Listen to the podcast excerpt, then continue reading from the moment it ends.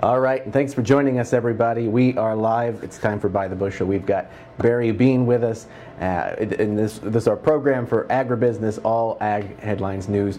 And uh, Barry is with the Missouri Farm Bureau, but uh, today he is in the capital itself today. Uh, how are you doing up there, Barry?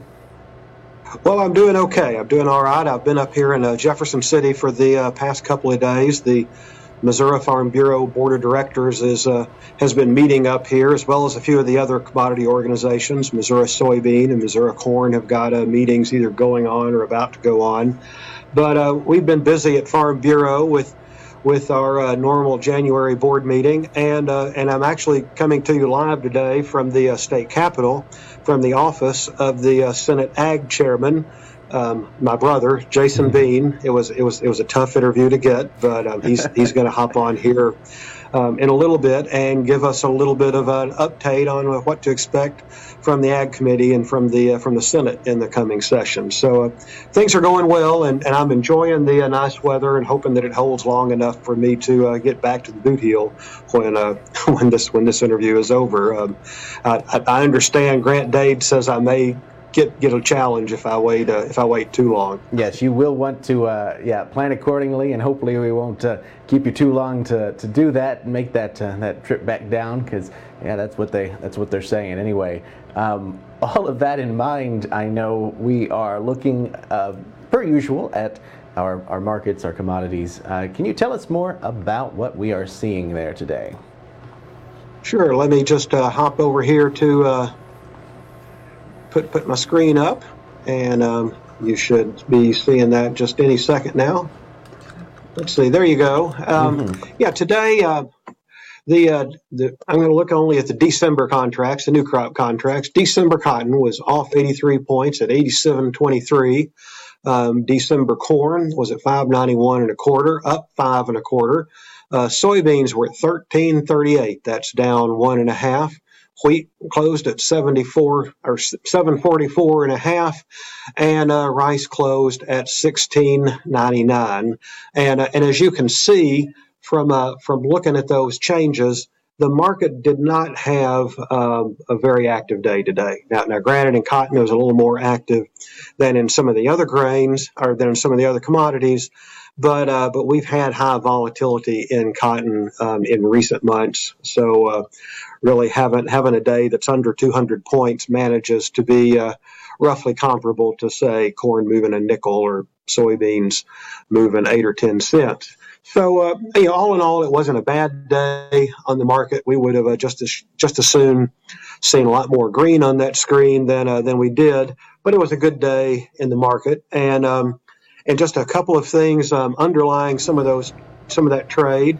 Um, cotton sold off a little bit, but it was up strong yesterday, and that was uh, mainly in response to uh, to a pretty strong export sales report that we got this past week. So. Uh, coming into Thursday, all eyes will be on that export sales report to see if those exports uh, continue. And part of what we sold, saw today was some uh, maybe a little bit of overconfidence yesterday in the market, and some of those folks decided to go ahead and take uh, take profits on their position. Uh, we've also seen oil up a little bit, which makes polyester more expensive. That makes cotton a little more attractive, and uh, and that also makes uh, some of the competitors for uh, for instance soy and corn oil a little more expensive. So as oil goes up, that's generally supportive to the commodities. Um, we're seeing a couple of other things going on. Uh, China still remains a, a, up and down story. It's a little bit like watching a ping pong match as we see. Um, on one hand, the, the resumption of normal activities as China is allowing more travel. And on the other hand, they are still very strongly feeling the effects of COVID, and uh, that is hindering their uh, their efforts to uh, open their country and uh, coincidentally open up their uh, factories and plants and processors, etc., um, as well. So, so that's that's one reason that we saw just a little bit of up and down action, but not a real strong directional shift in any of the markets today. Um, in, in, other news in the background, uh, we, we had a statement yesterday from uh, from the USDA, a joint statement from the United States Department of Agriculture and the United States Trade Representative um, on Mexico.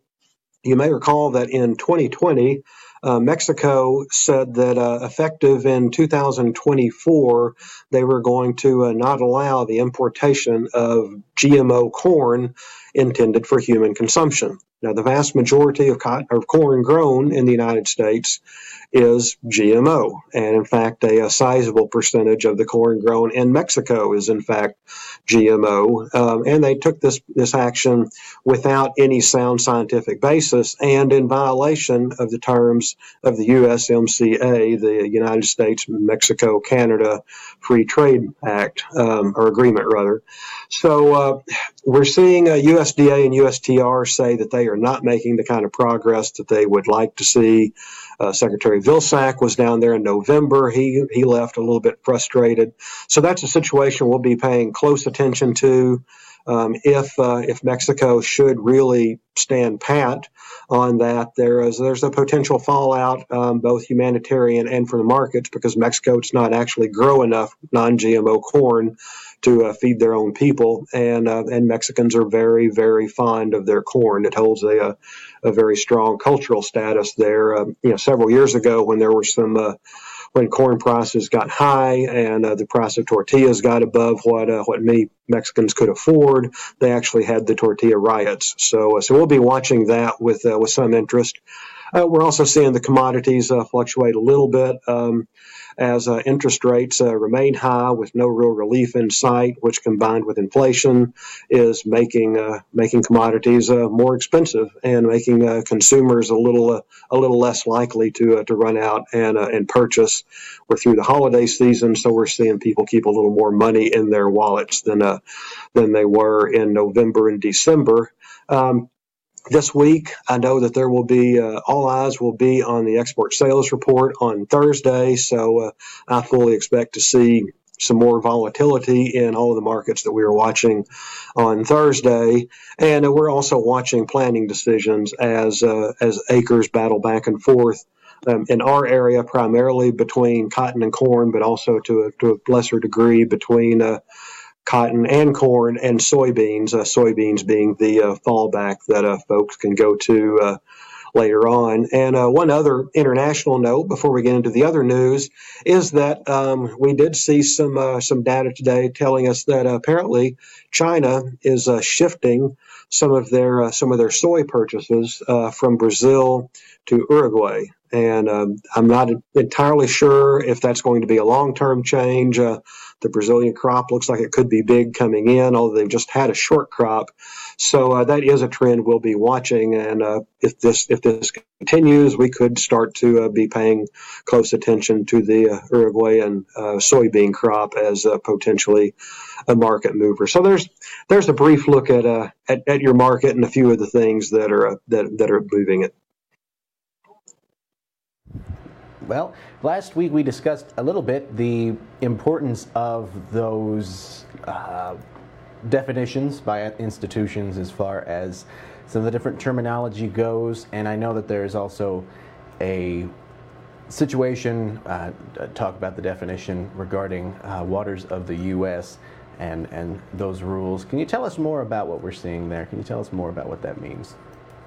Sure, sure, abs- absolutely. Um, yeah, the waters of the U.S., or WOTUS, as you'll hear it referred to in, uh, in agricultural circles, um, it goes back to, uh, to a rule that, that basically defines which waters are subject to uh, regulation by the EPA. Um, you know, as, as you know, um, tra- traditionally, um, the EPA, uh, the federal authorities would oversee, as part of the Clean Water Act, would oversee water quality in navigable waters. And uh, this, of course, applied to to major rivers and major waterways like like the Mississippi, the Ohio, and the Missouri, to uh, to try to clean those up and, and maintain those and maintain maintain an environment.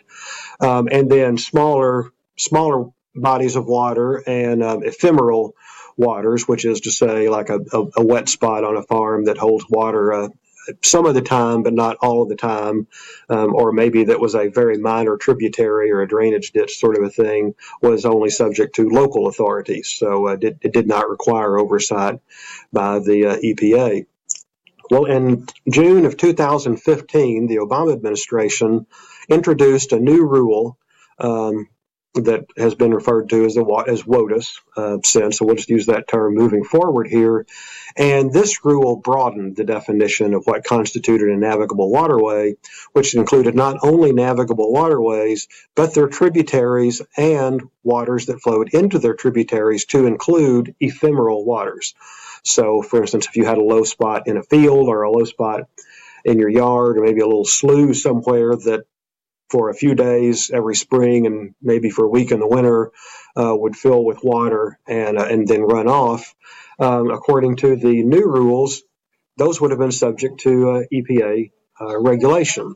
Now, this was, of course, a, a, major concern for agriculture, but also a major concern for uh, property rights advocates, uh, for developers. Uh, I mean, it could be something as simple as uh, doing landscaping in your backyard could require an EPA permit, which could potentially take months or years to, uh, to process. Um, when uh, this was introduced in 2015, several attorney generals around the states um, sued the uh, EPA and uh, took took the uh, new regulation to the Supreme Court, arguing that this was a vast overreach of federal authority, that they were reaching federal hands into areas that that should more primarily be regulated by uh, state and local interests, by people closer to the ground, um, which would still allow ordinary agriculture and ordinary landscaping, ordinary uh, the ordinary things that we all do on uh, on land that we control.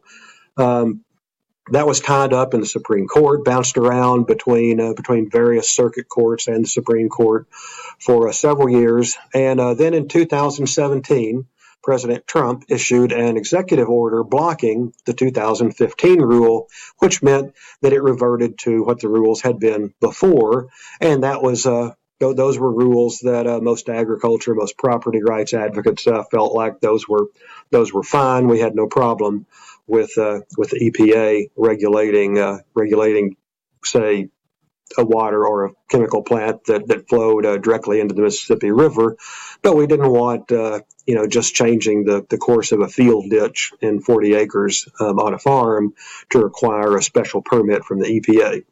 So uh, at that point, the uh, the thinking was that we were pretty well over that hurdle, and everyone could go on and focus on something else.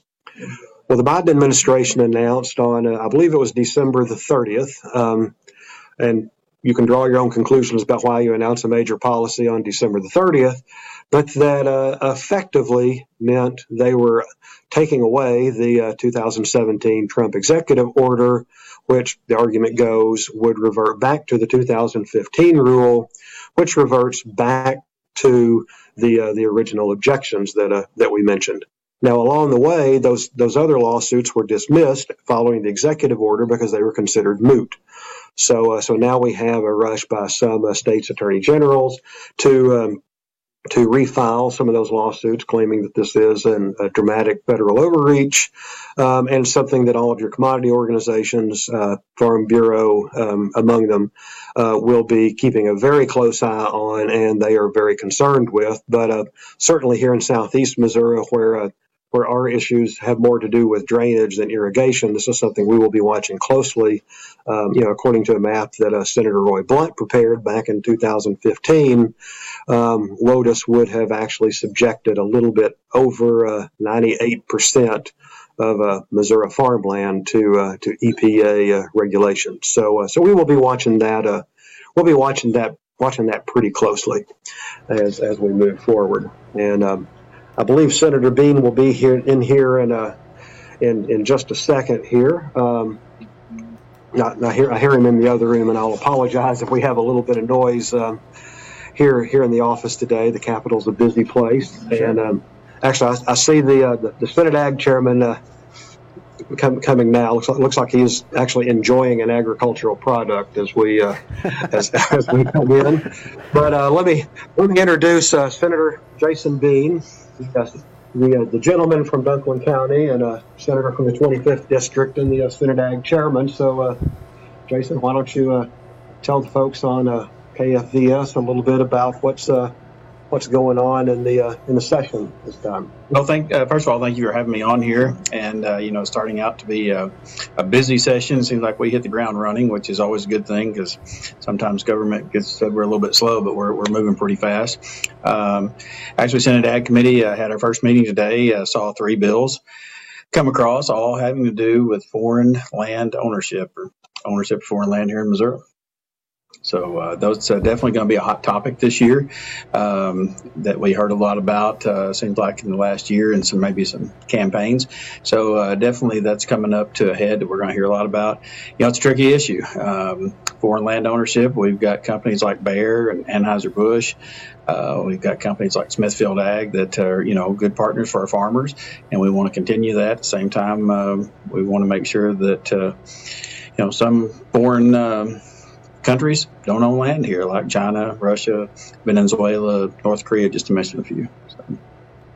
Well, so, so what other uh, what other priorities do you see uh, potentially coming out of the legislature this year? Well, I mean, there's a lot of issues, but if we're specifically talking about agriculture, I think another one is going to be a water rights bill that we're going to have, uh, basically saying that uh, you know you cannot export water from the state of Missouri. Uh, state of Missouri has done a fabulous job in uh, maintaining our water supply, making sure we've got a good quality supply, and we want to keep our water. We've done really good, uh, once again, to uh, be good stewards um, of the land. And all we want to say is it's our water, we're maintaining it, we're not uh, exporting it. So I think that will be a very, very big topic that we will deal with this year. Are, are there are there any other uh, hot topics that you're expecting to see a lot of uh, a lot of conversation about this this session?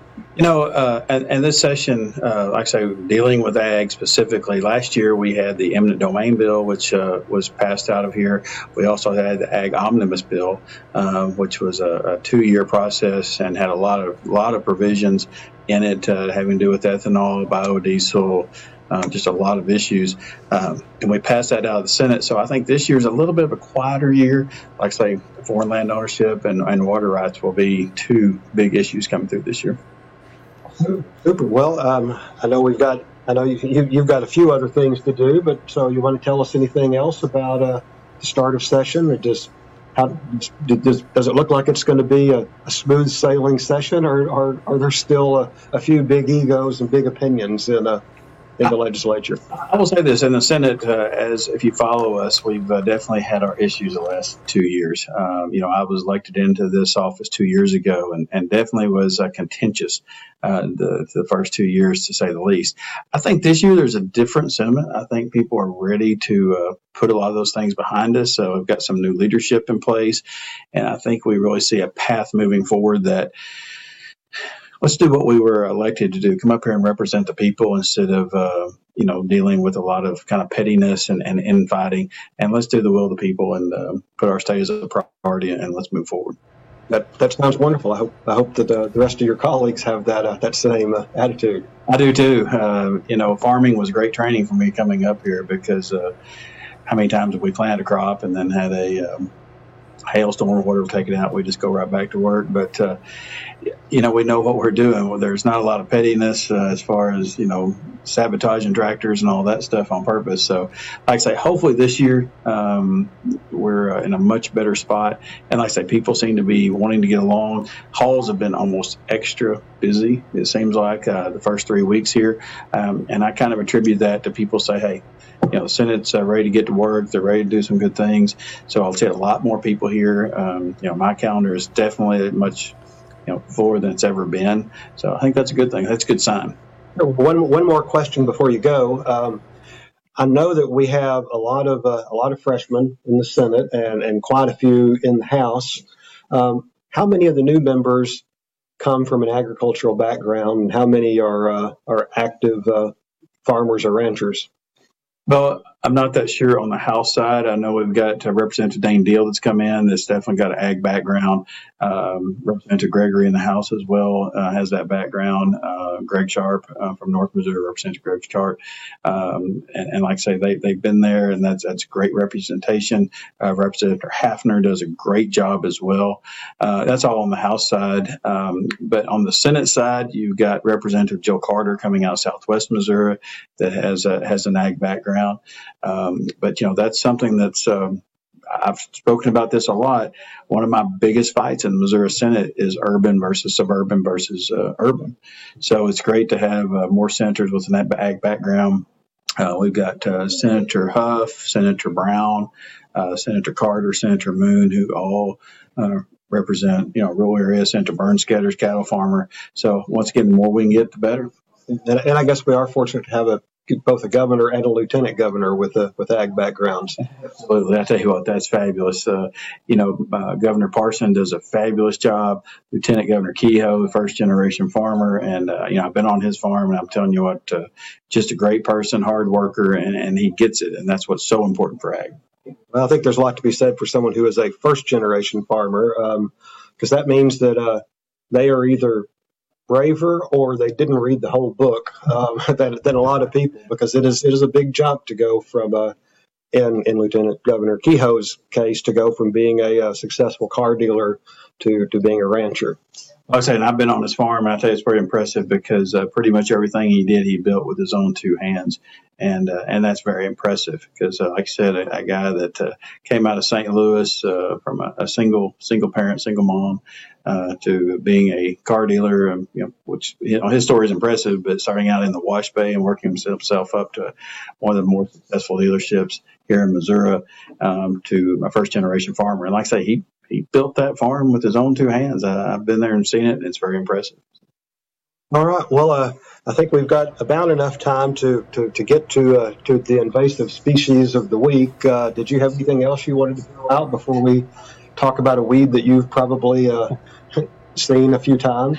Uh, you know, the one thing I just say, it's uh, very humbling to be in this position, be elected as your state senator. I invite everybody to please come up here, come to our office. It's, it's your office. Uh, come up here. We'll uh, arrange a tour for you. Love to have you. You know, love to have the input of the people. And uh, once again, great to be on here. All right. Thank you very much. All right. Thank you. Senator, Senator Jason Bean, our, uh, our Senate Ag Chair um, from the 25th District down in the southeast corner of the state um, in in the actual boot heel, not to be confused with. Uh, someone I was talking to someone earlier who said that they thought Perryville was in the boot heel. And, uh, so, uh, the the greater but, boot heel region, I suppose. Is I guess you can't really call it a metropolitan area at that yeah, point. this is true. This is true. All right. Yeah. Well, so do we have enough time to, to yes. talk about our invasive species of the week?